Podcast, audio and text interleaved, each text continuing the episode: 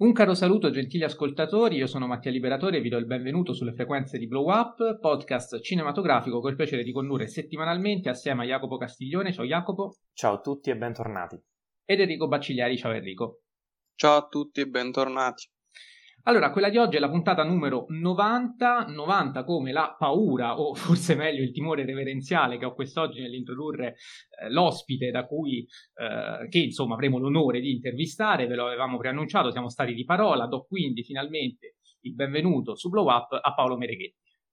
Buongiorno a tutti, salve. Io Ovviamente ringrazio infinitamente Paolo Mereghetti per aver accettato il nostro invito, mi scuso già in anticipo per l'emozione anche con i nostri ascoltatori, eh, lui eh, non lo sa, però i nostri ascoltatori sì, in questi 90 episodi credo si possano contare sulle dita di una mano le volte che eh, non è stato menzionato, essendo per noi un imprescindibile punto di riferimento critico, a partire dal quale iniziano tutte quelle che sono le nostre considerazioni e eh, riflessioni cinematografiche eh, è ovviamente critico cinematografico, pregiatissima penna del Corriere della Sera, nonché autore del celebre dizionario che porta il suo nome e che ormai da 30 anni esatti a questa parte si staglia nel panorama critico italiano come una guida imprescindibile per qualsiasi tipo di spettatore, da quello più generalista eh, al cinefilo più incallito, mi permetto di dire, fino ad arrivare ai critici professionisti stessi che, eh, pur essendo suoi colleghi, comunque eh, considerano il dizionario un, un, vero e proprio strumento di lavoro. Quindi dico questo soltanto per darvi l'idea, qualora non ce l'aveste già, di quanto importante sia l'ospite di oggi e di quanto felici siamo noi eh, nel, nell'intervistarlo, perché eh, insomma non è un mistero che è sempre stato un nostro sogno che oggi quindi andiamo finalmente a coronare. Quindi ancora grazie a, eh, a Paolo Mereghetti. Quella di oggi è una giornata uh, che uh, insomma pensavamo potesse essere importante per il nostro ospite, anche per lui, insomma, perché uh, doveva essere in origine una giornata di vigilia per l'uscita del suo dizionario che inizialmente era prevista per il martedì 22 novembre. in realtà così non è, ci è appena stato comunicato, il dizionario uscirà la settimana dopo, quindi il 29 di novembre, e si tratta dell'edizione 2023 l'edizione, come detto, del trentennale, l'edizione che eh, quindi non potrà inevitabilmente mancare sugli scaffali delle vostre e delle nostre eh, librerie e, e, che quindi, insomma, speriamo e non vediamo l'ora di, eh, di, poter acquistare. Le domande del pubblico che ci sono arrivate sono state un'infinità, quindi eh, ringraziamo tutti per la viva partecipazione, però chiaramente non potendo sequestrare materialmente Paolo Mereghetti non possiamo leggerle tutte quante, eh, comunque ce le siamo scritte, così se dovesse avanzare del tempo abbiamo sempre delle, delle questioni da sottoporgli. In ogni caso, per iniziare, la prima domanda che eh, vorrei fare al nostro ospite è eh, una domanda che mi ha suggerito un carissimo amico Mario Marchesani, eh, a cui peraltro va un grande saluto visto che lui è stato tanti anni fa il primo a presentarmi proprio il dizionario Mereghetti. E, eh, e quindi chiedo eh, al dottor Mereghetti che cos'è il cinema oggi? E eh, con oggi dico oggi perché intendo un pochino circoscrivere quella che è una domanda che forse sarebbe un pochino troppo ampia senza questo avverbio e, e perché magari abbiamo un'idea di cosa fosse e utilizzo appositamente il passato, il cinema classico, cosa fosse il cinema moderno, cosa fosse il cinema postmoderno, eh, però almeno per quanto mi riguarda è difficile farsi un'idea di cosa sia oggi il cinema e della direzione che stia prendendo, quindi sottopongo a lei la questione eh, perché sono curioso ovviamente di ascoltare la sua opinione al riguardo se avessi una risposta a questa domanda, probabilmente, come dire, sarei, indovinerei anche i numeri del Superenalotto. È difficile, chiaramente è una domanda quasi impossibile rispondere. Posso dire con una battuta che il cinema oggi mi sembra un nobile un po' decaduto. Decaduto perché non, più, non ha più quella centralità, però ancora in qualche modo un nobile perché ha un passato per un secolo, diciamo per buona parte del Novecento, il cinema è stato il mezzo di comunicazione di massa principale. Poi certo alla fine, verso gli anni 60-70, a secondo dell'area geografica cui, a cui vogliamo fare riferimento, la televisione è venuta a rubargli spazio e pubblico, ma non penso importanza eh, il cinema è stato capace negli anni, diciamo dagli anni 30 agli anni 60, grosso modo, di mettere a punto un, ehm, una forma di comunicazione che era capace di eh, arrivare a un pubblico il più indifferenziato possibile. Mm, prendiamo Charlie Chaplin, che è, come dire, forse l'esempio più evidente. Chaplin era un regista che era capace di farsi capire e di farsi amare, apprezzare a, chi, a qualsiasi livello della società, dal più umile, dal più basso al più raffinato. Eh, e, il cinema era questa cosa, non avrebbe potuto farlo senza il cinema. Chaplin veniva dal music hall, veniva dal vaudeville come Buster Keaton, e però è stato il cinema, proprio la forma film, a, a, a mettere a punto il modo di poter comunicare. Per 50 anni, diciamo, grosso modo, dal, dagli anni 20 agli anni 60, era il cinema il mezzo di comunicazione che arrivava più direttamente nel cuore, nella testa, negli occhi delle persone, che si faceva tramite tra l'esperienza di queste persone e la, l'esperienza del mondo. Quello che il grande romanzo era stato nell'Ottocento, Dickens, Victor Hugo, ehm, poi i russi, Dostoevsky, Tolstoi e poi che ne so, Proust e chi volete voi e Thomas Mann un pochettino dopo e cose di questo genere. Nel Novecento è stato quel, quel, quella, quel ruolo, quella funzione è stata presa dal cinema che ha avuto delle forme differenti naturalmente perché come dire, eh, ha messo a punto un modo di comunicare, un linguaggio, una serie di convenzioni che pian piano, fin dopo film, la gente ha assolutamente capito e ha introiettato, che sono quelle che formano, eh, diciamo, che, che, che, danno la forma del cinema classico, quello messo a punto a Hollywood negli anni 30, che non è soltanto un percorso estetico, è anche un percorso di tipo produttivo, è un percorso di tipo industriale, ma è anche un percorso di tipo intellettuale, perché, come dire, la strana ambivalenza con cui lo spettatore entra in un film, per cui il film visto al cinema, nella sala buia, col cono di luce, esperienze che voi, ahimè, non avete mai potuto provare. Non so se qualcuno di voi ancora si ricorda il cono di luce. Io ogni tanto mi ferma, mi perdevo a vedere le nuvole di, delle sigarette degli spettatori che entravano perché erano altrettanto belle di quello che avveniva sullo schermo. Volevo dire, come dire, quel tipo di esperienza ti faceva, ti trascinava dentro, ti faceva in qualche modo credere, identificare con quello che stavi vedendo e però contemporaneamente ti ricordava che non potevi identificarti, che non eri Claire Gable, non eri Bette Davis, non eri Marilyn Monroe e non sei neanche adesso Brad Pitt, ecco, anche se uno, eh, anche se a uno piacerebbe. Quel tipo di esperienza che poi naturalmente il cinema moderno, il neorealismo, nouvelle va- le nouvelle vague hanno messo in discussione, ma sempre all'interno di un certo recinto eh, delimitato. Eh, la, il, il, modo con cui la, le Nouvelle Vague mettevano in discussione le cinema de papa, certo aveva, eh, eh, riguardava la forma, riguardava il contenuto, riguardava tante cose, ma era sempre comunque all'interno del mondo del cinema. Eh, uno poteva mh, mm, odiare Carnet, poteva prendere a pedate, eh, non lo so, qualche eh, Nebelo, chi volete voi, ma poi alla fine sapevano tutti di trovarsi quasi sulla stessa barca. Ecco. E questa secondo me era la grande, la, la grande forza del cinema, quello di aver messo a punto un sistema di, per comunicare attraverso le immagini, attraverso le parole, attraverso i silenzi. Non so se ho risposto a qualcosa. Sicuramente non ho risposto alla domanda dove va il cinema. Non lo so. non lo sa nessuno.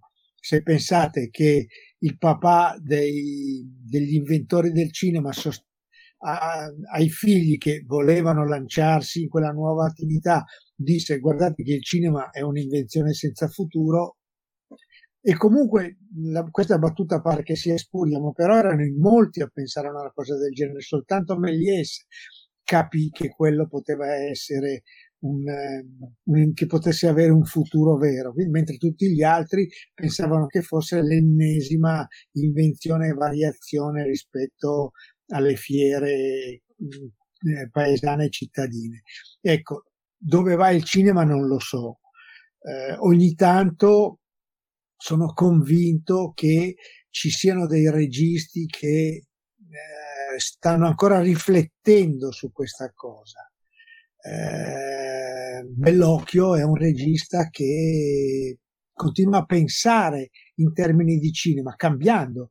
Fatto, sta facendo in questi, in questi giorni, ha fatto una serie televisiva, come dire, una cosa che vent'anni fa nessuno avrebbe mai immaginato eh, e, però, e però continuo a pensare che quel modo di raccontare sia ancora, abbia ancora un senso e un valore. Io continuo a, io penso che questa cosa continui ad averlo in una maniera diversa, con una fruizione diversa.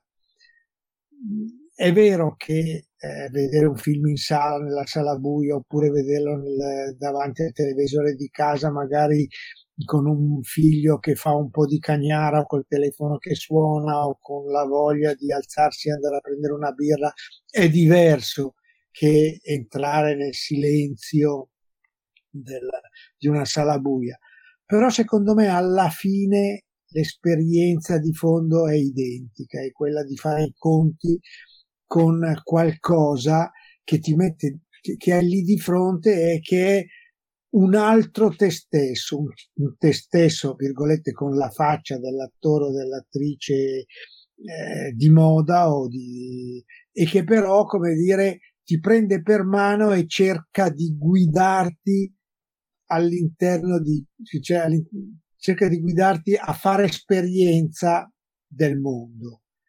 Sono passati tanti anni da quando ho cominciato a occuparmi di cinema e penso, continuo a pensare che in qualche modo il cinema sia sempre una finestra aperta sul mondo. Certo, le ultime sono finestre un po' piccole, le, le, le, diciamo le persiane si aprono meno, entra meno luce perché fuori non c'è più un bel sole, tutto quello che volete, ma continuo a pensare che il cinema sia ancora questa cosa eh, fondamentalmente ha già risposto ad alcune domande che ha già anticipato la risposta a alcune domande che le avremmo posto, quindi sfoltiamo anche la lista da questo punto di vista e peraltro ha toccato anche un tasto, quello uh, di, di, Esterno Notte, che uh, in questo podcast è ancora aperto perché noi ci interroghiamo ancora. E, e, c'è, c'è un dibattito in corso se sia effettivamente un film o sia una serie, visto anche il modo diverso in cui è stato distribuito sia in sala che uh, in tv. Come... Ma, è, ma, è, importante sapere se è un film o se è una serie. Non è importante. Che, cioè, certo che come dire The Crown è una serie, Downton Abbey è una serie, eh, Chiami il mio agente è una serie, non lo so che certo. E anche questa, quella di, di Bellocchio, è una serie.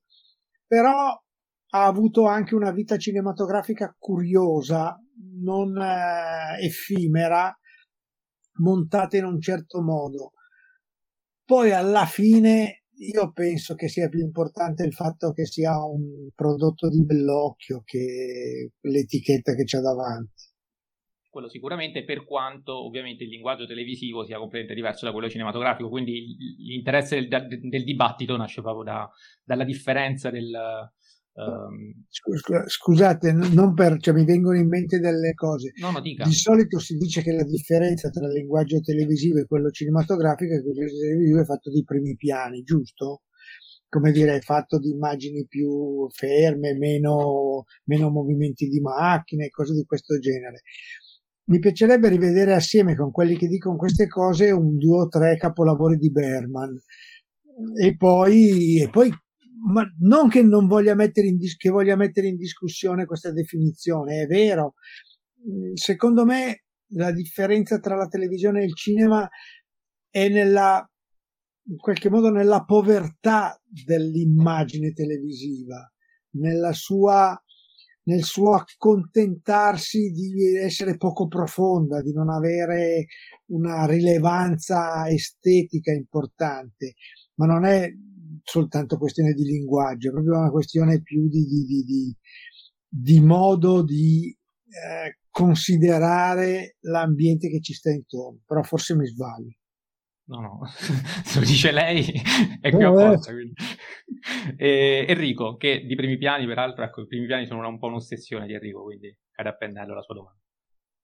Assolutamente, e io sono convinto che Esterno Notte sia una serie, al contrario invece degli altri due.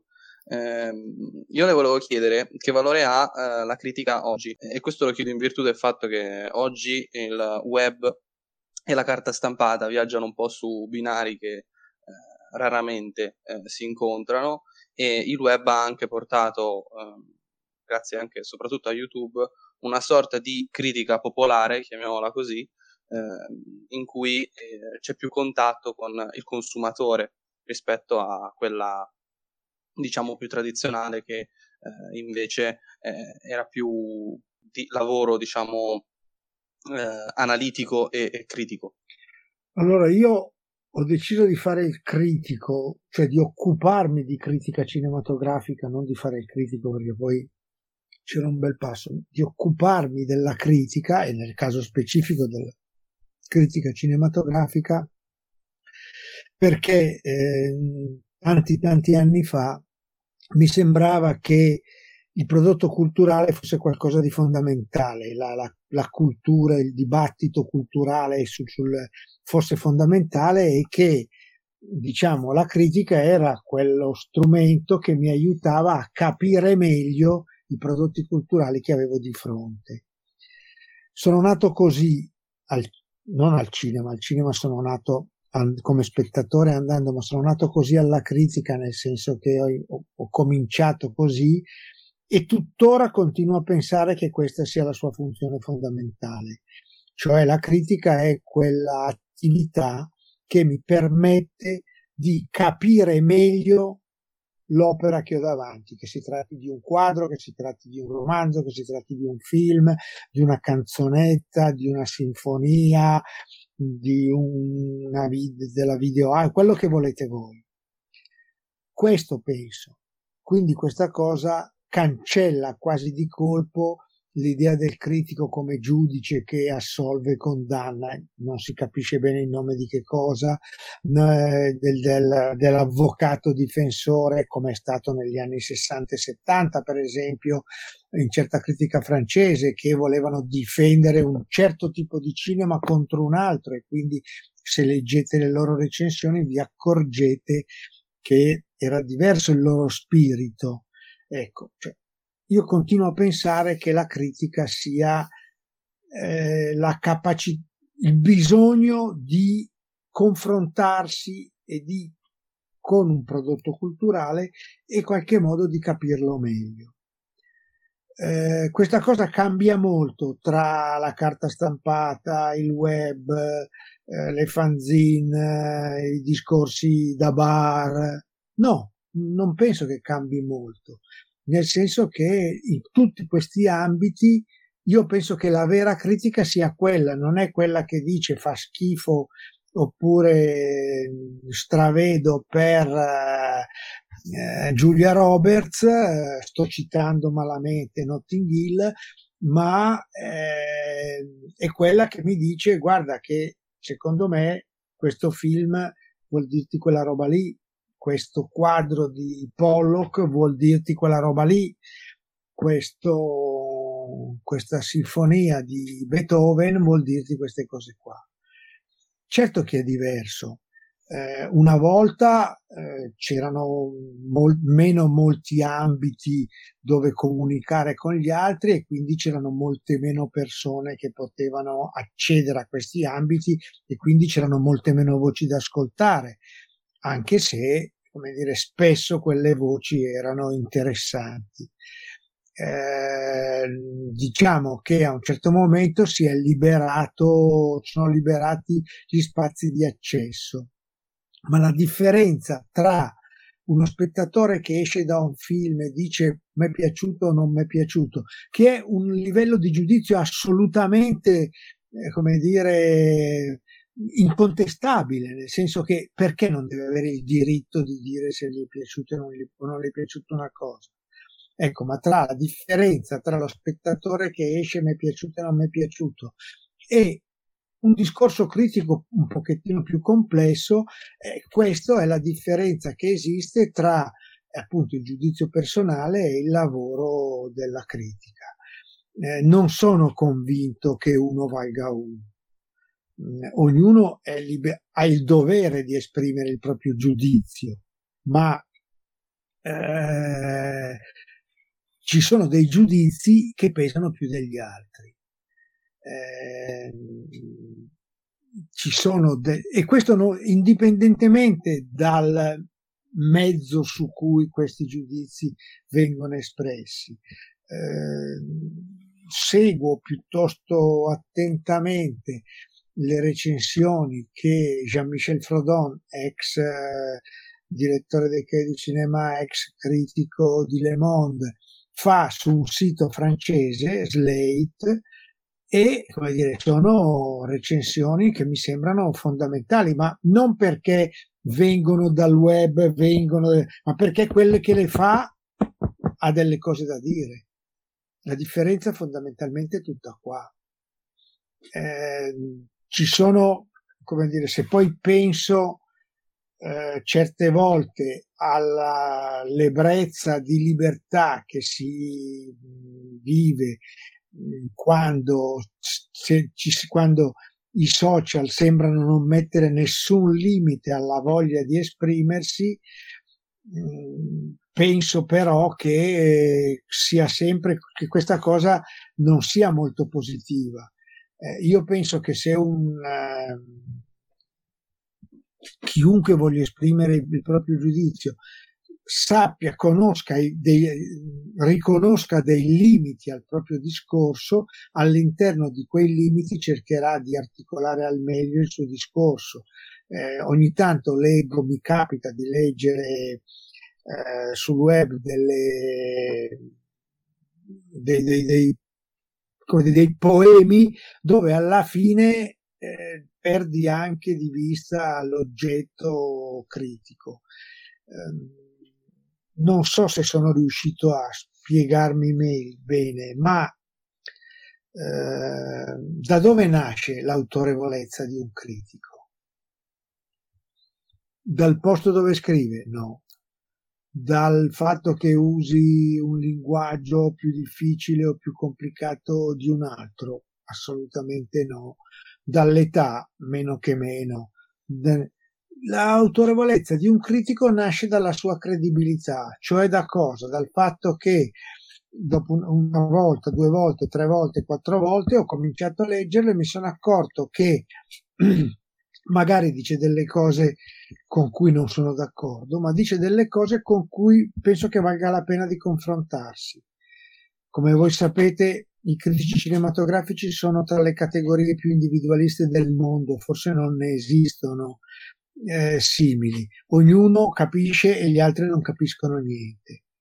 E però, e però all'interno di questa cosa io sono convinto che ci sono dei colleghi che faccio bene a leggere perché mi aiutano a capire meglio un film, magari loro hanno presente qualcosa che non ho capito io, che mi è sfuggito e soprattutto hanno un metodo di approcciare il cinema con cui bene o male mi riconosco perché abbiamo le stesse coordinate di fondo, ma con cui, come dire, all'interno di, delle, di, di quelle di, di queste coordinate poi fanno dei percorsi individuali, particolari, con cui vale la pena di confrontarsi. Io penso che i critici autorevoli sono proprio questi, quelli a cui sono disposto a concedere la mia credibilità, mm, eh, con cui magari non sono d'accordo, assolutamente, ma che però ho fatto tante di quelle litigate con Adriano Apra sull'idea del fuori norma. Delle volte mi sembra che lui privilegi una caratteristica di un film e perde in qualche modo le altre. Pazienza.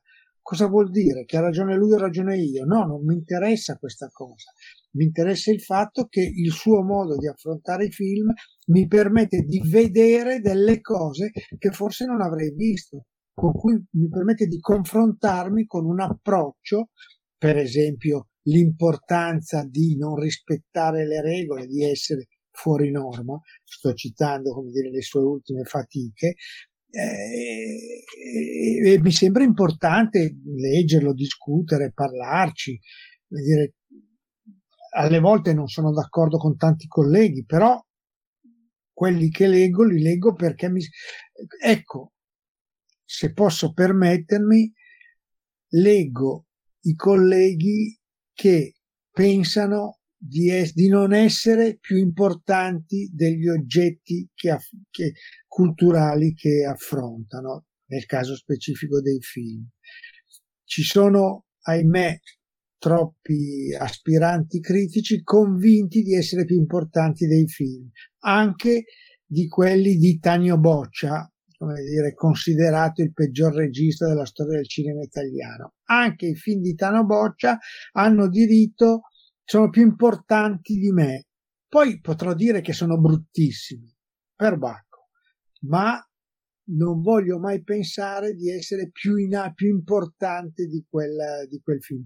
Lo dico perché questa cosa te, la, te ne accorgi da come viene trattato il film, senza rispetto, con sufficienza, combattute, inventando categorie critiche. Una volta era, eh, come era la, il meticciato, adesso è la trasmedialità, dopodomani non so cosa verrà fuori, ma sono parole che si adattano a tutti, che sono più importanti. Il piacere, come dire, l'orgoglio di aver inventato queste, queste pseudo categorie che sono che va bene perché sono come l'assoluto scellinghiano dove tutte le vacche sono nere. Ecco come dire è un pochettino cioè sono cose che non mi piacciono.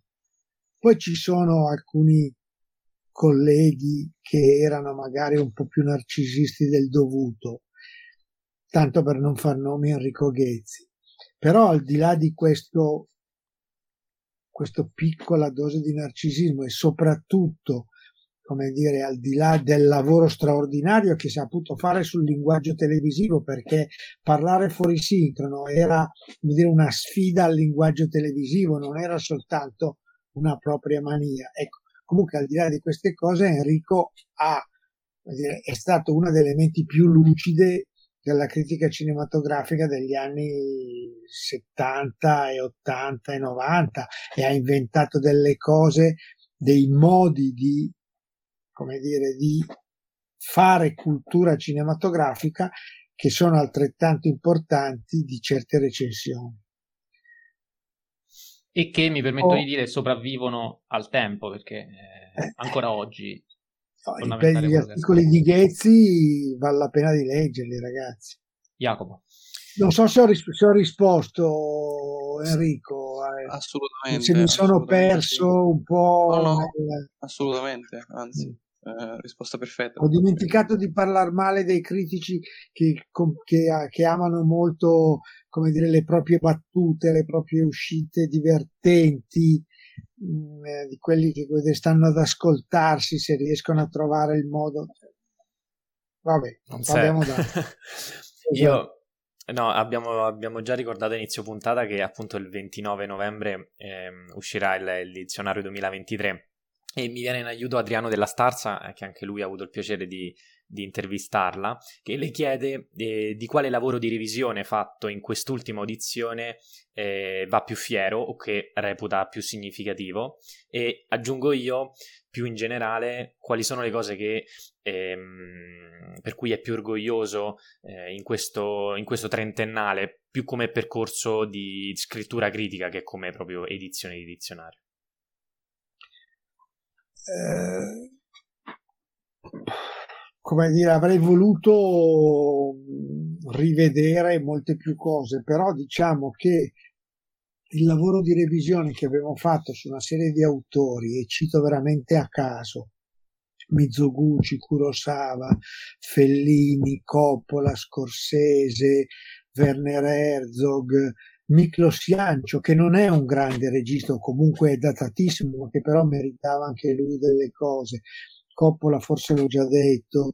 Eh, sono, come dire, lavori. John Ford, abbiamo rifatto molte schede di John Ford, non perché i film fossero, cioè, cambiassimo all'improvviso giudizio. Certo, qualche giudizio è cambiato, qualche mezza stella, qualche stella in più o in meno ne è venuta fuori, ma perché, come dire, è stato veramente un lavoro di confronto con quei capisaldi del cinema e quando dico capisaldi non, non penso soltanto ai grandi autori, penso anche a dei registi, tra virgolette, second, meno importanti, Mario Soldati, Sidney Lumet, eh, non lo so, come dire, tanto per fare dei nomi Rapneau, eh, Bernard Blier, cioè tutti i registi con cui abbiamo fatto i conti, oltre naturalmente alle troppe nuove schede di film che escono. Eh, è stato, cioè, questo nel senso che mi sembra che dietro questa cosa ci sia fondamentalmente l'idea che il cinema è qualcosa di vivo, quel discorso che facevamo prima del nobile decaduto. Certo che è decaduto, certo che non è più i tempi di Irving Thalberg e di David Selznick, però o di eh, Lombardo, Ponti e De Laurentiis, Dino.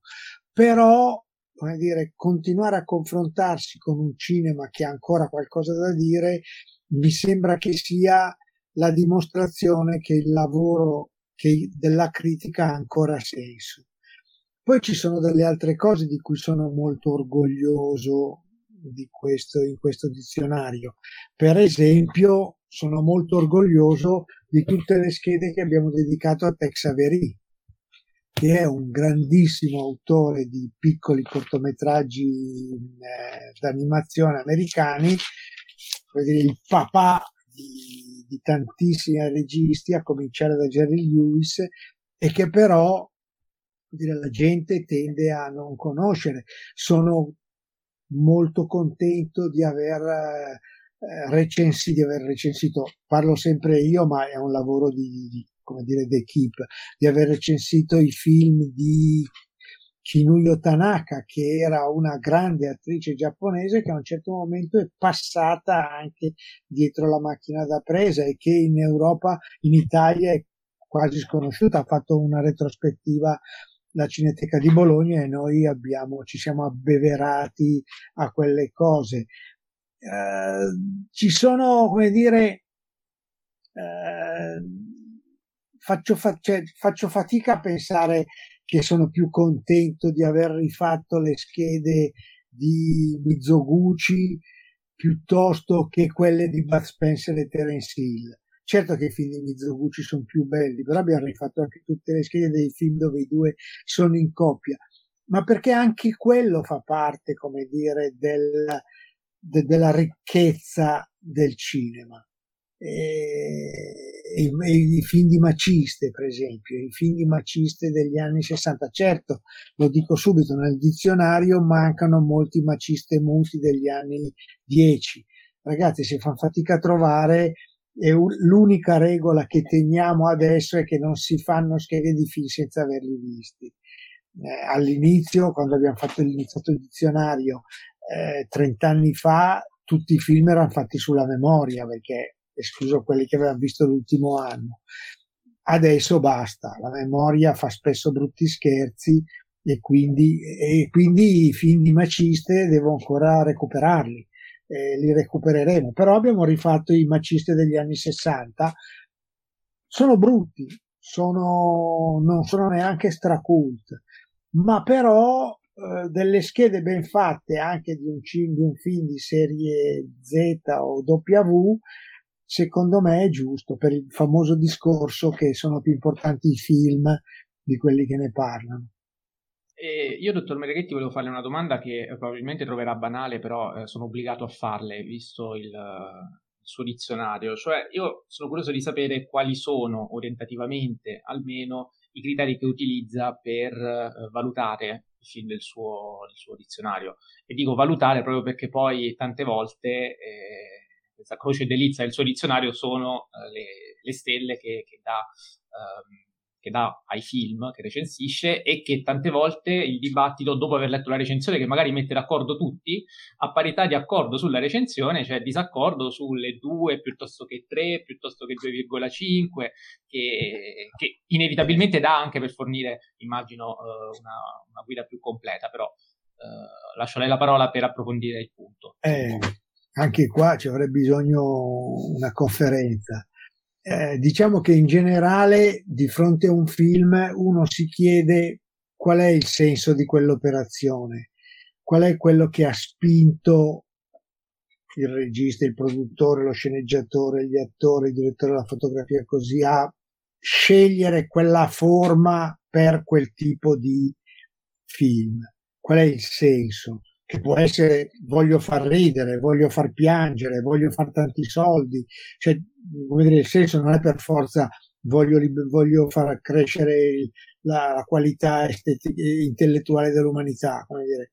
Però secondo me ogni film, dall'ultimo cinepanettone al più raffinato film di Belatar, nasce con in qualche modo un progetto nascosto è il compito del critico dovrebbe essere quello di capire, di intuire, di chiarire questo tipo di eh, forza, questo vettore che c'è dentro eh, il film e che lo spinge da una parte invece che da un'altra. E quindi mi chiedo se una volta che ho capito, che ho, mi sono avvicinato a, al senso del film, se poi la realizzazione che vedo risponde a queste esigenze. Voglio far ridere. Se però poi per far ridere uso soltanto volgarità, eh, gag risapute, eh, battute riciclate 15 volte, recitazione da filodrammatica, beh, come dire, il senso sarà evidente, ma il, il risultato no. Diciamo che eh, l'idea che guida me e che mi ha fatto selezionare un gruppetto di collaboratori che sono, come dire, qualcuno, qualche new entry c'è stata, qualche uscita c'è stata, eh, per ragioni anche professionali, uno fa un altro tipo di mestiere. È proprio quello, come dire, di sentirsi in sintonia con queste cose, per esempio non sentirsi paladino di un regista o di un genere, perché all'interno della, stesso, della, stessa carriera registica, all'interno dello stesso genere, non è che siccome un horror deve essere per forza bello, non è che siccome è un film di eh, Tarantino, tanto per fare un nome a caso, deve essere per forza un capolavoro. No, Tarantino ha fatto dei bei film, ha anche dei film con quattro stelle, ha fatto anche dei film personalmente riusciti meno eh, l'idea è un pochettino questa, se sono riuscito a spiegarvi. Poi è chiaro che eh, discutiamo, che cerchiamo di capire gli sforzi che ogni operazione film tenta di fare. Ci sono dei film dove tutto lo sforzo è nella qualità del lavoro digitale e eh, tecnologico. Ci sono dei film che sono fondamentalmente dei momenti di grande recitazione e magari le cose che dicono. Cioè, faccio un esempio assolutamente un po' stupido. Fra un po' uscirà un film che si è visto a Venezia che si chiamava Tar, che è la storia di una direttrice d'orchestra interpretata da Kate Blanchett. Ecco, come dire, il film nella seconda parte si perde su se stesso, ma è chiaro che quel film sta in piedi, il senso di quell'operazione era quello di confrontare, di mettere la, la protagonista che si confrontasse con un, eh, con un personaggio molto complesso e molto legato all'attualità. Come dire, ci sono dei film che nascono per offrire a un attore una grande prova. Poi magari il film è così così, però cioè, anche questo può essere un senso. Sono stati a lungo in Italia finché erano veicoli di Celentano, di Pozzetto, di chi volete voi, di questo e di quello. Delle volte questi veicoli andavano, funzionavano, camminavano, delle volte non funzionavano. Ecco, vuol dire uno tiene presi, capisce le cose e poi dà un giudizio. Eh, ci sono dei film che trovano la loro forza perché riescono a cogliere un momento del, del un momento particolare dello sviluppo del mondo in cui vivono. Easy Rider non è un gran bel film, diciamo la verità, è girato anche in maniera un po' approssimativa. Però ragazzi, difficilmente in, allora abbiamo visto un, cioè, era il film che capiva più di tutti la, la, non la rabbia, la voglia eh, di lasciare alle spalle qualsiasi tipo di eh, regola borghese per andarsene in giro che poteva essere sulle strade del West, dove naturalmente che, che sconsiglio visto il finale del film, ma poteva essere per le strade di Milano o di Roma. Ecco, diciamo, ogni film può avere un, se poi ci sono i capolavori che ne hanno 50 di questi valori, ma ci sono dei film che magari hanno una ragione per, e, uno cerca di capire se quella ragione basta per, eh, giudic, per, per, per dare un certo tipo di giudizio un film. Poi le stellette, e questa è quella che riguarda diciamo la parte critica delle schede. Poi ci sono le stellette eh, che sono croce delizia, nel senso che eh, 4, cioè 4 stelle, quindi 7 voti, perché c'è 1, 1,5, 2, 2,5, 3, 3,5 e 4, non sono tante varietà, dalle volte vorresti trovare eh, un equilibrio e sicuramente c'è sempre quello che dice ma come hai dato 3 stelle a quel film e soltanto 2,5 a quell'altro. Diciamo che spesso prende in considerazione certo un panorama generale, ma le stelle non servono per fare la graduatoria dal film più bello della storia del cinema al film più brutto, servono, ma servono per una indicazione immediata. Eh, comunque, quando uno è un amico, ma vado a vederlo quel film lì o no? Se tu cominci a fare uno sproloquio, quello non capisce più niente, dice sì, vallo a vedere, non andarlo a vedere, eh, le stelle servono a quello. E poi è chiaro che all'interno cioè, ho una lunga diatriba con degli amici, ma perché soltanto tre stelle e mezzo al grande dittatore? Non lo so, forse ne merita quattro, però poi a questo punto Chaplin avrebbe praticamente tutti film da quattro, o che ne so io. E allora invece anche all'interno della, della, stessa carriera cerco di trovare delle piccole variazioni, per cui può darsi che il film meno interessante di Scorsese sia più bello del film più bello di Mastro 5, però se ci entriamo in questa logica non ne usciamo più. E allora i film di Mastro 5 sono giudicati come film di Mastro 5 e i film di Scorsese sono giudicati come film di Scorsese. Io non so se hai notato, stavo sfogliando il suo dizionario perché eh, a un certo punto ha detto che ci sono dei film di Tarantino da 4 stelle, però io non, almeno fino al 2021 non ne ho trovati. No, come no? Eh, Bastardi senza gloria non ha 4 stelle. No, ne ha 3 e mezzo, ce l'ho davanti. Oh, porca miseria. Quindi ero curioso non di capire se era neanche, stato rettificato. Non ho dato neanche una 4 stelle a Tarantino. Eh, no, 3 stelle e mezzo anche a Jackie Brown, Pulp Fiction, quindi eh, i 4 non vabbè. ne vedo a memoria. Ora stavo sfogliando vabbè. i più blasonati, però vabbè. Sì, hai ragione. Cioè, Magari aggiornato però il 2023. no, so. no, no, no, no, eh, okay. sono tenuti queste cose qua e che siccome su Tarantino, su Leone, su Lars von Trier mi tocca sempre discutere eh, e allora poi mi perdo un po' e confesso, confesso che ho fatto il dizionario perché così vado a copiare, cioè no, vado a leggere perché non mi ricordo niente. No, no, beh, no. ci sono arrivate anche delle domande su, su Lars von Trier, il Dogma 95, Leone, insomma, ci sono certo. le domande, però adesso facciamo fare prima quella di Jacopo e poi magari affrontiamo qualcosina se il tempo ce lo consente. Sì, in realtà volevo farne due sull'industria del cinema italiano, però mi limiterò a farne soltanto una, visto che parzialmente sull'importanza della sala, anche parlando della Francia, ha, ha già risposto. Invece, forse una delle crisi, eh, una de- delle cause della crisi italiana della sala è la questione produttiva. Eh, penso per esempio al, al, saggio Cucco Manzoli che è il cinema di Stato, che più volte citiamo in questo, in questo, podcast, che racconta un po' tutti quelli che sono i meccanismi di finanziamento del nostro cinema e anche quelle che sono le, le ricadute, se vogliamo, economiche e, o culturali.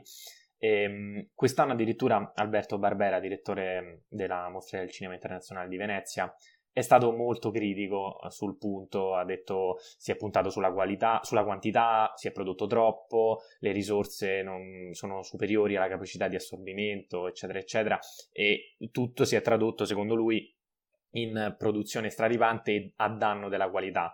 E, e lui si augura... Eh, però in concorso mette cinque film italiani, Dio Bonino, anche lui. Eh, no, perché poi parlano bene, ma poi quando c'è da scegliere, vabbè, andiamo avanti. no, no, ha, ha ragione, eh, visti anche forse i, i cinque film. Comunque, eh, lui si augura che si, faccia, si, facciano delle riflessioni su questo tema, quindi ne approfitto, eh, approfitto della sua presenza per, per, per, riflettere appunto su questo e chiede, chiedendole che cosa pensa della questione e se vede delle prospettive future su questo tema.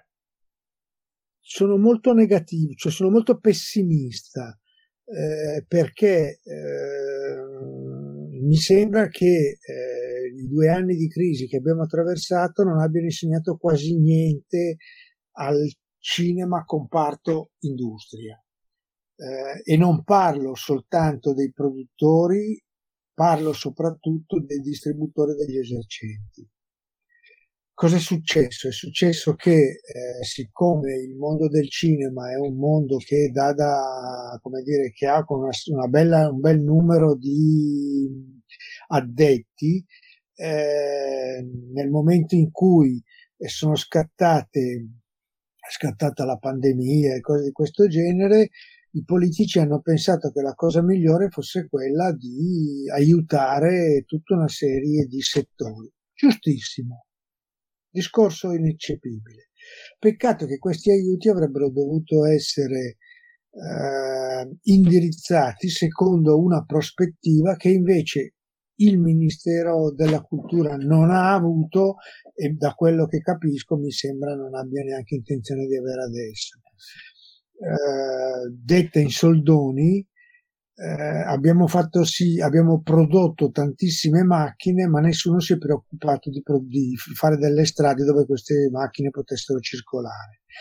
È chiaro che eh, con tutti i soldi che sono arrivati, con il tax credit che arrivava al 60% del, delle produzioni, le case di produzione piccole o grandi riuscivano in questo modo a mantenere un livello occupazionale, diciamo, standard eh, faccio tanti film perché tanto A non perdo neanche una lira. Eh, perché sono tutti in qualche modo pre-comprati, pre-finanziati tra il tax credit, tra lo Stato, le fin commission, eh, i, i, servizi di streaming, le televisioni, che diavolo so io, a per perdere dei soldi con un film bisogna essere proprio, come dire, dei cretini, perché non lo perde nessuno i soldi, e te li danno. Eh. E in questo modo, poi, come dire, loro ogni mese riuscivano a pagare gli stipendi di top persone che avevano. Che poi il problema poi era che questi film che fine facessero?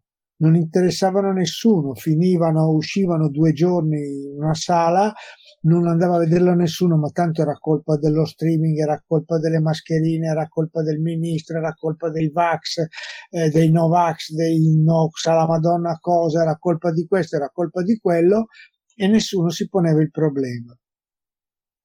Eh, ma il problema vero, anche in Francia hanno molto aiutato, la produzione cinematografica è sovvenzionata in Francia come in Italia, non è che, anzi forse anche di più, non è che là i film eh, non li fai con i soldi dello Stato, perché l'avance sul reset, eh, i soldi che il CNC, il Centro Nazionale di Cinematografia, distribuisce sono soldi tra virgolette pubblici, poi quelli vengono dai biglietti perché c'è un altro tipo di meccanismo di finanziamento per cui si grida, cioè si griderebbe meno allo scandalo, ma il meccanismo è fondamentalmente quello. Il problema è che i film poi però trovano degli sbocchi e si confrontano col pubblico. Chi, chi com- e magari anche con la critica, perché in Francia la critica ha ancora un po' di valore. In Italia abbiamo ridotto i giornali a dei megafoni pubblicitari. Parlo dei giornali per dire in qualche cosa, nel senso che è fondamentale, ti faccio andare, ti faccio la presentazione prima del film, non hai visto il film o se l'hai visto non ti, faccio, non ti permetto di dire quello che eh, pensi del film, devi soltanto dire i registi ormai una volta vi assicuro, essendo vecchio, certe cose le conosco Ogni, adesso quando arriva un film c'è la dichiarazione del regista che ti spiega cosa voleva fare col film, cosa voleva dire, qual era il tema fondamentale che ha affrontato, la fame nel mondo, cioè sembra, scusate, vi ricordate eh, Rifkin Festival sì, dove c'è la conferenza, la conferenza, stampa di, del regista che dice Garrel. di Garrel che dice dopo questo film risolveremo il problema arabo-israeliano. Cioè, sembra così i film italiani. No, grazie a Dio Woody Allen li prendeva per il culo. In Italia non siamo capaci di fare una roba del genere. La distribuzione è esattamente, non è cambiato niente, continuano a imporre gli stessi meccanismi, le stesse settimane di tenitura, gli stessi blocchi, se non mi fai questo non ti do quello là, cioè, lo so queste cose perché parlo con molti esercenti che me le raccontano e gli esercenti, il 90% degli esercenti sono contenti dei soldi che hanno, quasi guadagnano di più se non aprono il cinema e, te, e portano a casa i soldi che gli dà il finanziamento. È chiaro che a questo punto il prodotto film è l'ultima delle preoccupazioni, non interessa quasi più a nessuno. Io non lo so, il problema però è adesso fra un po' questi film smetteranno. Oggi è arrivata la mail della sottosegretaria allo spettacolo Bergonzoni che ha detto finalmente aperta la sessione del tax credit per il 2022. Dire, ma invece di dire finalmente aperta, finalmente chiusa, pensateci finché fate. Eh, provate a riflettere. Cioè, vedo dei film ogni tanto, alcuni che dico, ma quando uno fa un film così, perché, perché lo fa? Cosa pensa quando fa un film del genere? Che pubblico vuole attirare? Mica dico che debba vincere l'Oscar, eh.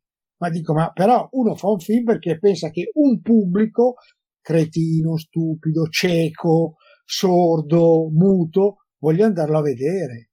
Non neanche quello lì lo va a vedere. Cioè, e, e quindi ti chiedi, c- certo, però tanto le macchine continuano ad andare perché se le macchine non funzionano allora c'è la crisi, ci sono le manifestazioni, le famiglie eh, non hanno da pagare, cose di questo, non possono pagare le bollette, cose di questo genere. Io da questo punto di vista sono veramente pessimista. Poi il problema è che ci sono tanti film, certo, però ci sono anche tanti festival, perché poi nessuno fa, nessuno fa il, il mea culpa. Cioè, lo scopo di Cannes sembra quello di togliere i film a Venezia, lo scopo di Venezia è quello di togliere i film a Roma, lo scopo di Roma è quello di togliere i film a Torino, lo scopo di Torino sarà di toglierli non so bene a chi. Cioè, ragazzi, eh, questo guardiamoci in faccia. Eh, cioè, è drammatico. no, è, è veramente drammatico da questo punto di vista. Poi certo, finalmente c'è un regista, un produttore che dice ma perché non facciamo un film e mettiamo assieme la coppia più popolare che c'è in Italia con il regista più intellettuale che c'è in Italia e ci inventiamo Pirandello con due squinternati. Vuol dire, quando me l'ha raccontato eh, Barbagallo, che è il produttore della BB Film, io ho detto, però almeno una storia nuova. Poi non so come venga fuori. E guarda caso è la, il film che dire, in tre settimane ha incassato più di 4 milioni, che non è una cifra micidiale perché per arrivare a un milione di spettatori dovrebbe arrivare a 6 milioni e mezzo e non ci arriverà. Quindi facciamo i conti perché il problema poi noi parliamo sempre di milioni, ma guardiamo quanti sono gli spettatori di queste cose. Però al di là di tutte queste cose, cioè, quando c'è un film che cerca di eh, essere costruito su un'idea non scontata, magari con un cast che ti sorprende, con un regista che sa il suo mestiere e così, guarda caso, poi la gente va a vederlo. Perché comunque eh, mi hanno chiesto un pezzo, un settimanale della caccia, posso dirlo oggi, mi ha chiesto un pezzo, la domanda era, un pezzettino, all'inizio erano queste domande e risposte, perché un film difficile come La stranezza incassa così tanto? Perché poi il problema è che viene preso vissuto come un film difficile, come una cosa per pochi intellettuali, perché c'è Servillo, parlano di sei personaggi in cerca d'autore, eppure la gente va a vederlo. Cioè, forse bisognerebbe uscire da certe categorie, da certi luoghi comuni e confrontarsi veramente con le cose e, poi, e chiedersi, ma questo film che sto facendo, che sto finanziando, che sto interpretando, ma qualcuno avrà voglia di andarlo a vedere, oltre a mia mamma e mia zia, perché vi assicuro che ho visto delle cose che uno si spara. Ho visto cose che voi umani non potete immaginare. Ed è subito Blade Runner. E, esatto. Dottor Mereghetti, allora io ehm, le vorrei fare questa domanda per restare ancorati al cinema italiano, eh, domanda che eh, ci ha suggerito Lucia Ferrario, che peraltro ha collaborato anche con Ariano Apra per Fuori Norma, quindi torniamo anche a, eh, al suo collega. E, ehm, e lei voleva chiederle qual è il suo rapporto con uh, il cinema di genere italiano. In particolare rileva che tante volte uh, le sue recensioni, uh, anche da un punto di vista valutativo, sembra, essere, sembra partire come sempre da un gradino un po' più basso rispetto agli altri film, eh, penso ad esempio, non so, eh, Milano Calibro 9, che adesso sto leggendo un po' di titoli che ha fatto, La resa dei conti di Sollima, eh, La polizia ringrazia di Vanzina, insomma tutta una serie anche, non so, eh, col cuore in gola di Tinto Brass, per non parlare dei film di, di Sergio Leone, e eh, lei fa questo tipo di osservazione, mi dica se è d'accordo e, e più in generale cosa ne pensa a riguardo, perché non tanto i voti sono bassi, però dal suo punto di vista come se meritassero sempre qualcosina in più. E quindi si chiede il problema. No, ma, meritano, problema... ma meritano qualcosa in più perché sono più belli di quelli che capisco io o soltanto perché sono di genere e dobbiamo difendere diciamo il film di genere non capisco cioè concludo la eh, domanda per, per, eh. per consentire di risponderle in modo più appropriato. Cioè, lei dice è un problema di contestualizzazione temporale, cioè quei film uscivano in un periodo in cui l'Italia sfornava grandissimi capolavori e quindi inevitabilmente non potranno mai arrivare a un livello di un Fellini, un Visconti che magari in quel periodo usciva al cinema, oppure, ehm, oppure in termini assoluti quei film dal suo punto di vista non, anche con lo scorrere del tempo non potranno mai arrivare al rango di capolavori. Ecco.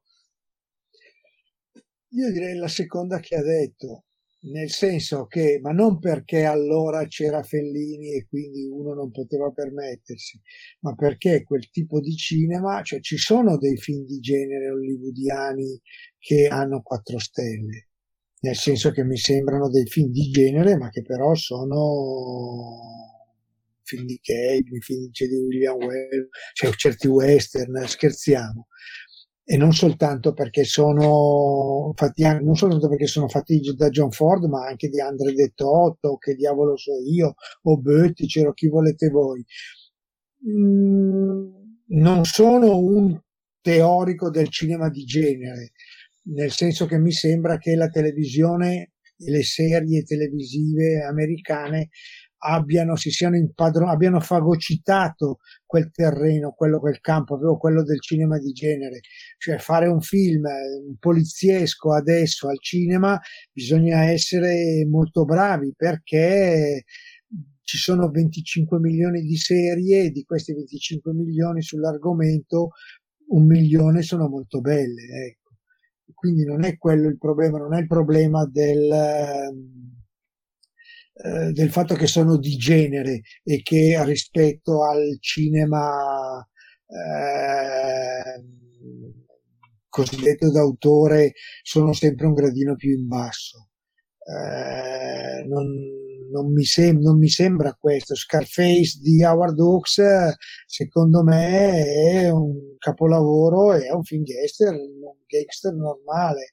Eh, il problema è che con tutto l'amore che ho per i film di Di Feo, che mi sembrano che siano molto ben difesi nel dizionario rispetto a quello che c'era prima del, in altri livelli, eh, quel tipo di cinema, non, cioè sia un cinema, come dire, non, se, non, al, non è, avrebbero, avrebbero, potuto essere anche migliori.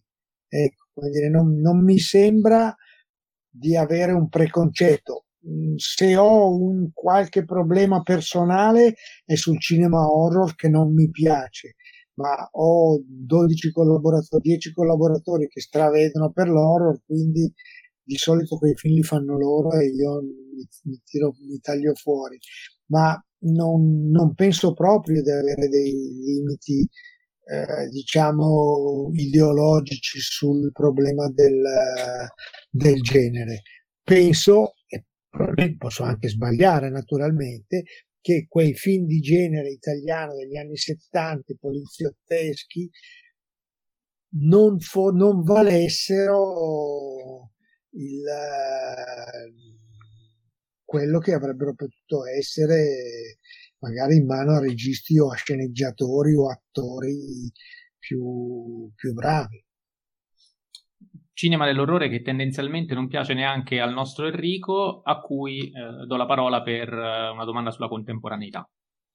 Eh, sì, comunque rimanendo sul genere, eh, perché ci sono arrivate due domande da due nostri ascoltatori, eh, Indovina il Frame e Worldwide Cinema, che salutiamo, e, e, sono eh, innanzitutto cosa ne pensa dell'MCU e soprattutto eh, come si storicizzerà il Marvel Cinematic Universe una volta, eh, diciamo, liberi dal caos e da tutte le querelle contemporanee eh, che spesso sono, vanno da un polo fa schifo tutto all'altro, cioè capolavori Endgame e no, guarda, com- come si sistemeranno non lo so ci sono delle schede tematiche abbastanza sbrigative, eh, diciamo più fattuali che critiche sul dizionario su questi, su questo mondo, su questi mondi cinematografici, Marvel, eh, DC Comic, tutte cose di questo genere.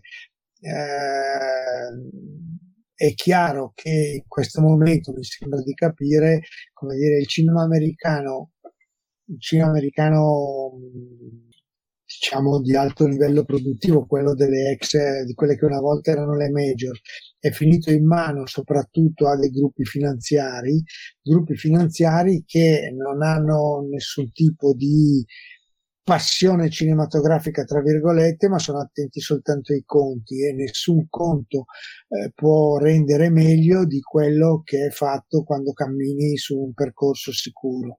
Rifare, u- utilizzare gli stessi personaggi, le stesse, le stesse storie, gli stessi, diciamo, le stesse ambienti, eh, gli stessi fondi è il modo più sicuro e più tranquillo per portare a casa dei risultati economici che funzionano. Eh, leggevo che perfino per il cinema indipendente, quando a Toronto cercavano dei finanziamenti, dovevano fare i conti con delle società di assicurazione che davano dei giudizi non sulla possibile qualità artistica di un film, ma sulla sua possibile eh, capacità di eh, intercettare, intercettare il maggior numero di pubblico possibile. Che fine faranno? Non chiedetemelo. Eh, che, che, che, cosa potrà succedere di, questi, di queste franchising non, non lo so bene, non lo so assolutamente eh, andranno avanti finché il pubblico non troverà dei nuovi, eh, Beniamini. Questa è l'unica cosa che, che posso dire. Mm, alcuni sono anche molto divertenti, eh, cioè mi sono divertito molto anch'io a vedere certi film, eh, ma, ma, in generale mi sembra come dire un percorso che mi stimola molto meno, dopo un po' comincio a annoiarmi non sono dei brutti film, sicuramente sono dei film che dal punto di vista tecnico hanno fatto fare dei passi giganteschi all'industria del settore. Questo anche bisogna tenerlo presente perché ci sono dei trucchi che sono incredibili e però al di là di queste cose spesso come dire le, le storie o le sfumature psicologiche lasciano molto desiderare. Ho risposto? No? Sì, assolutamente, assolutamente. Tra l'altro lo ricordo, lo ricordo per gli ascoltatori che eh, il voto più alto è un 3 stelle e mezzo, quindi un voto assolutamente molto alto al primo Guardiani della Galassia. Che mi era piaciuto molto, mi ero molto divertito. È un gran film. Anche a noi, anche a noi. Eh. Poi però adesso faranno il, il 34esimo e forse al 34esimo ci avrò qualche cosa da dire. Non allora, per il, perché è un film di genere, ma perché è un film brutto. Scusate. No, no, no, anzi, eh, ci stiamo soltanto avvicinando alla conclusione, e quindi Loretta eh, è già andata via purtroppo, e noi dobbiamo sottoporle alcune domande di rito che facciamo un pochino a tutti i nostri ospiti. Eh, una di queste è un po', ehm, si collega eh, a quella che sarà la nostra prossima puntata perché eh, per festeggiare il nostro compleanno abbiamo pensato di fare una puntata eh, in cui ci divertiremo a redigere una classifica eh, sui migliori film del, del decennio 1990-1999. Eh, e quindi noi le chiediamo se può darci il titolo di un capolavoro degli anni 90, magari il primo che le viene in mente, visto che fortunatamente sono stati tanti, eh, da indicare insomma ai nostri ascoltatori, che, che, non possono perdersi e che noi non possiamo non mettere in questa classifica. Ho un vuoto totale rispetto a dire i film rispetto agli anni faccio un po' fatica a gestirmeli da solo. Eh, non riesco, cerco di vedere se mi aiuta il, no, dal 90. Ragazzi, non lo so quando, quando erano i film del 90, chi si ricorda? No, ditemi voi dei film, ve lo dico se sono capolavori o no. Gli spietati, Itala sfida, eh, Casino. Casino sì, Casino è un capolavoro assoluto. Su Casino si ferma, sta come al 7 e mezzo. Spietati è più che la sfida. Casino era un capolavoro assoluto. Eimat 2 mi viene in mente, è un grande film. Eh, Wallace e Gromit è un film, sto leggendo, è un film del 95, non dimenticatelo perché anche quello vale, vale la pena di vedere. Eh, Almeno abbiamo Miyazaki anche il tempo di recuperarli. Fatto, Miyazaki negli anni 90 c'è Mononoke. Forse, no, perché eh, la, no, princip- la principessa Totoro, Mononoke Totoro, che è un capolavoro è dell'88 e Pioggia di ricordi se non sbaglio di Takata, Takata, di Takata. E, cioè, come dire, non, scusate ma non ho una testa anni 90 Rosette del 99 sto sì, leggendo sto guardando cioè non, scusate, ma non, veramente. Va benissimo così, ha già fatto tanti nomi. Eh. E eh, noi sappiamo che eh, peraltro si è laureato con una tesi su Orson Welles, laureato in filosofia, sì. se non vado errato.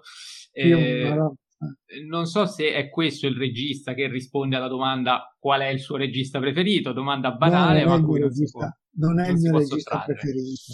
Ci dica il eh, nome. non, lo, non, lo, so chi sia il ecco. regista preferito, nel senso, no, nel senso che cioè, ultimamente sto, mi sono, sono molto tornato eh, a, come dire, ad apprezzare John Ford. Ha gia visto The Fablemans e l'omaggio di, di Spielberg? L'ho visto, sì, l'ho visto, la scena finale è assolutamente geniale, quando lui entra e si accorge e questo gli dice l'orizzonte alto, l'orizzonte basso e il resto non ce lo di fa. Cioè, al di là di tutto, comunque, no, veramente mi sembra che il modo, cioè mi piace un tipo di cinema semplice, diretto, immediato, che non deve dimostrare che è bravo il regista. Modo, poi erano bravi i registi. Eh, Ogni riferimento a Lars von Trier è casuale? Come? Ogni riferimento a Lars von Trier è casuale per ritornare su... non lo so. No, Billy Wilder è un regista. Cioè, il problema dei, dei registi che amo, come dire, ne parlavo proprio l'altra sera con uh, mia moglie. Kubrick è un genio, ma i film di Kubrick uno non ha voglia di rivederli tante volte. Non è vero. Perché sono, no, ma cioè, sono assolutamente, passava, passava 2001 di nello spazio di notte su Rai Movie da qualche parte, su questo nuovo canale Warner 37 e così. Tu lo vedi e dici, madonna, questo me lo ricordo quando l'ho visto per la prima volta al cinema, che effetto, che cosa, che tutto. Poi però adesso per altri dieci anni aspetto a rivederlo. L'appartamento potrei rivederlo adesso e poi domani pomeriggio che tanto è la stessa roba. Come dire, ci sono dei registi che sono capaci di raccontare delle storie belle, interessanti, aprire le finestre sul mondo e però anche come dire di entrare in sintonia con un certo mio l'uomo tranquillo di John Ford, eh, peraltro citato da Spielberg in E.T. nella famosa scena in cui E.T. si è ubriaco e, e, come dire che per telepatia spinge il figlio, il bambino a baciare la sua, finalmente la ragazza che ama, proprio come succede sullo schermo e si vede John Wayne che tira a sé Morinoara e la bacia come dire, il, il, Un uomo tranquillo è il film più dire, che, che, mi appacifica col cinema, ecco, più ancora di Sentieri Selvaggi, più anche un capolavoro, più ancora dell'uomo che uccise Liberty Valens. Nel senso che, ecco, comunque diciamo che John Ford, Billy Wilder, eh, Fellini. Fellini con gli anni continuo a pensare che Fellini era più geniale di quello che capissi. All'inizio non ero così convinto, alcuni film piacevano tantissimo, altri no. Non ero così convinto, ma penso che Fellini sia veramente grandissimo. Uh, ho lottato a lungo quando ero giovane per Marco Ferreri, per Buñuel, per il Fritz Lang americano e sono tutte lotte che non rimpiango e che non, come dire, che sarei disposto a rifare. Però se devo pensare a un regista che mi porto sull'isola deserta perché quando eh. sono un po' così me li rivedo mi porto sicuramente John Ford, mi porto Billy Wilder, mi porto Fellini, eh, mi porto Notting Hill eh, che mi fa che mi diverte e non so poi, vabbè, poi qualche altra sicuramente non mi porto la crozzata Potionkin che pure penso che sia un capolavoro. Certo. E l'ultimissima domanda, ancora più banale di questa, è qual è il film a cui lei si sente affettivamente più legato, quindi non il più bello, non il migliore, ma quello proprio suo, eh, che è il film del cuore. sono un proprio. po' cambiati con gli anni perché sono vecchio. Quando ero, una, quando ero, un bambino era Cenerentola. Poi quello di, cartone, quello di Walt Disney, naturalmente, Beh, certo. non quelle altre cose agghiaccianti. Poi è diventata Qualcuno piace caldo, che era un film veramente che, a cui ero proprio molto recent- più recentemente sono molto affezionato a La morte corre sul fiume. Di, eh, c'è proprio come amore perché è un film che mi è piaciuto, ma anche un uomo tranquillo e l'appartamento. Va benissimo, Vabbè. allora noi smettiamo Neanche una domanda su Leone. Neanche una domanda su no, Sergio l'abbiamo, l'abbiamo, menzionato proprio en passant sul cinema di genere, proprio delicati. su quello non abbiamo insistito. non so se l'ha rivalutato nel 23, nell'ultimo dizionario. Non c'è, no, Leone è rimasto Dov'era? identico, nel senso che... Forse questo non andava detto perché adesso molti non lo compreranno, magari. No, ma non mi sembra che valga la... Cioè, Sergio Leone è un bravo regista, non è un genio, diciamoci la verità. Guardate, adesso poi possiamo ridere e scherzare. eh, io ho fatto vedere ai miei figli adolescenti per un pugno di dollari, perché comunque mi sembrava giusto farlo vedere. Si annoiano, sono troppo lenti. Cioè questa ieraticità che allora ci sembrava chissà che cosa, che per qualcuno è la quintessenza del cinema, vi assicuro che fa fatica a arrivare. Eh, se faccio vedere Sentieri Selvaggi, quando ho fatto vedere Sentieri Selvaggi, l'uomo che uccise il Liberty Valance allo stesso adolescente, e quella, cioè, applaudiva. Quindi lei consiglia di partire, ecco, mm, domani, noi affrontiamo spesso il genere western che tante volte su web eh, è un genere completamente eh. dimenticato e ci Scusate, chiediamo... Ho dimenticato il western più bello del mondo, che è...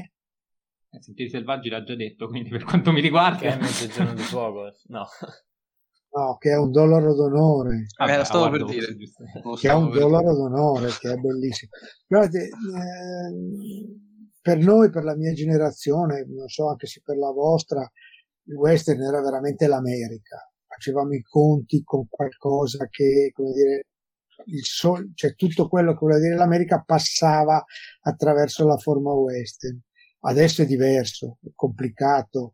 Eh, I western non sono più un genere che interessano a qualcuno, però se riuscite a far vedere a dei ragazzi, diciamo, adolescenti, delle medie, eh, primi anni del liceo, qualche bel western, a Ma cominciare classico? da un dollaro d'onore, a cominciare dall'uomo che uccise Liberty Valens, secondo me la gente capisce, cioè si rimane lì inchiodato e scopre che c'è un cinema che vale la pena, il mucchio selvaggio, scopre che c'è un cinema che vale la pena di essere visto.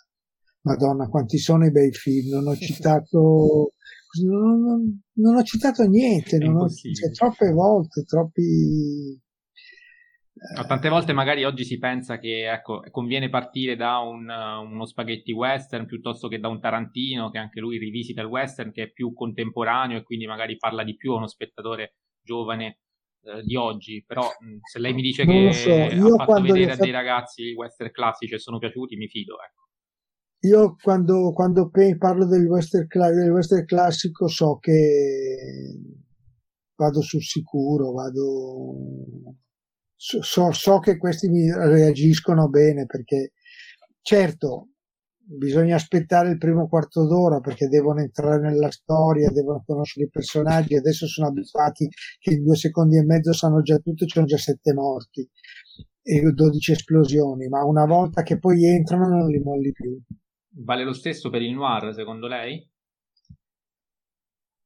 Bisogna essere un po' che secondo me bisogna essere un pochettino più malinconici, un pochettino più avere un po' più di spleen, quindi direi non 12 anni ma 18-19, un po' di delusioni d'amore, queste cose qua. Allora il noir uh, Chinatown, per esempio, è un colpo sicuro far vedere Chinatown ai 16-17 anni, soprattutto se magari hanno avuto una qualche piccola delusione che una donna li ha un po' presi per il, per il naso, rimangono lì inchiodati. Ma perché poi era questo il senso, il noir è nato per una generazione che era stata delusa dai, cioè, da, da, dalla guerra, che come dire, cre- non pensava più, cioè dopo la guerra non credeva più al sole, si nascondeva nell'ombra, adesso schematizzo e dico delle scemenze, però è così, come dire, c'è un certo tipo di cinema che nasce rispetto a certi momenti e certe cose. Ma fategli vedere come ha fatto a dimenticare, come ho fatto a dimenticare tra i film che mi piacciono di più cantando sotto la pioggia. Cioè, veramente ormai l'età. Anche il musical, effettivamente. Esatto, cioè, l'età mi fa degli scherzi pessimissimi. No, nel senso che Cantando sotto la pioggia è un film, per esempio, che ha conquistato i miei figli. Proprio... Non, non... Forse loro anche da bambini, nel senso... Eh, no, quando l'hanno visto hanno detto, Madonna buona. Cioè, proprio perché, eh, ragazzi... Eh, come giusto che sia. È, è meraviglioso, sì. Va bene, allora noi, eh, dottor Medeghetti, la ringraziamo infinitamente per essere stato nostro ospite. E la puntata, insomma, termina qui. speriamo che i nostri ascoltatori eh, l'abbiano gradita. Eh, quindi la saluto, la ringrazio e chissà, magari in futuro tornerà nostro, sulle nostre frequenze eh, per il prossimo dizionario, magari, non lo so. Anche prima, se volete. Spero di non essere stato troppo logorroico e di essermi spiegato. No, assolutamente, anzi le domande sono ancora tante, quindi sicuramente ci, ci saranno, eh, cresceranno anche nel tempo. Allora saluto e ringrazio anche Jacopo Castiglione, ciao Jacopo. Ciao a tutti, grazie e via Fellini come sempre. Saluto e ringrazio anche Enrico Baccigliari, ciao Enrico. Ciao a tutti, grazie e viva Billy Wilder. Saluto e ringrazio tutti voi, ringraziandovi ancora una volta per essere arrivati fin qui. Eh, come detto, la prossima puntata sarà dedicata ai migliori film degli anni 90 e come sempre vi ricordo di seguirci sulle nostre pagine Instagram, la mia Stale K, quella di Jacopo Cinemadoc e quella di Enrico Enrico Bacciglieri. Noi ci sentiamo il prossimo lunedì.